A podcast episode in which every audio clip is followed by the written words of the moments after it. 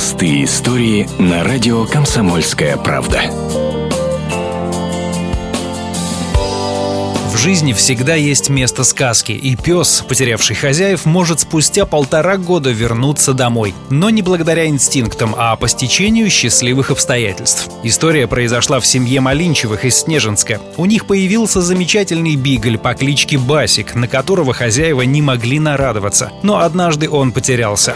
Муж поехал на рыбалку на реку Западная Часовая. Порыбачили. Возвращаясь к машине, Бас куда-то моментально испарился. Муж даже не заметил заметил.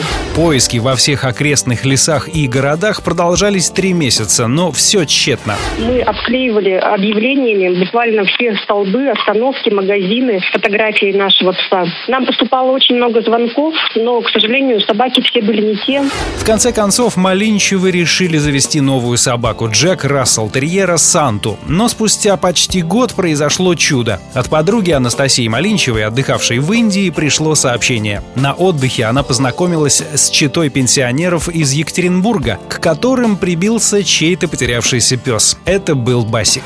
Встреча у нас произошла незамедлительно, практически после звонка. Бас нас сразу же узнал, он бросился мужу в колени, уткнулся мордашкой ему в ноги и выл, скулил беспрерывно, наверное, минуты 3-5. Он не отходил от нас ни на шаг и как привязанный ходил с нами и боялся потерять нас из поля зрения.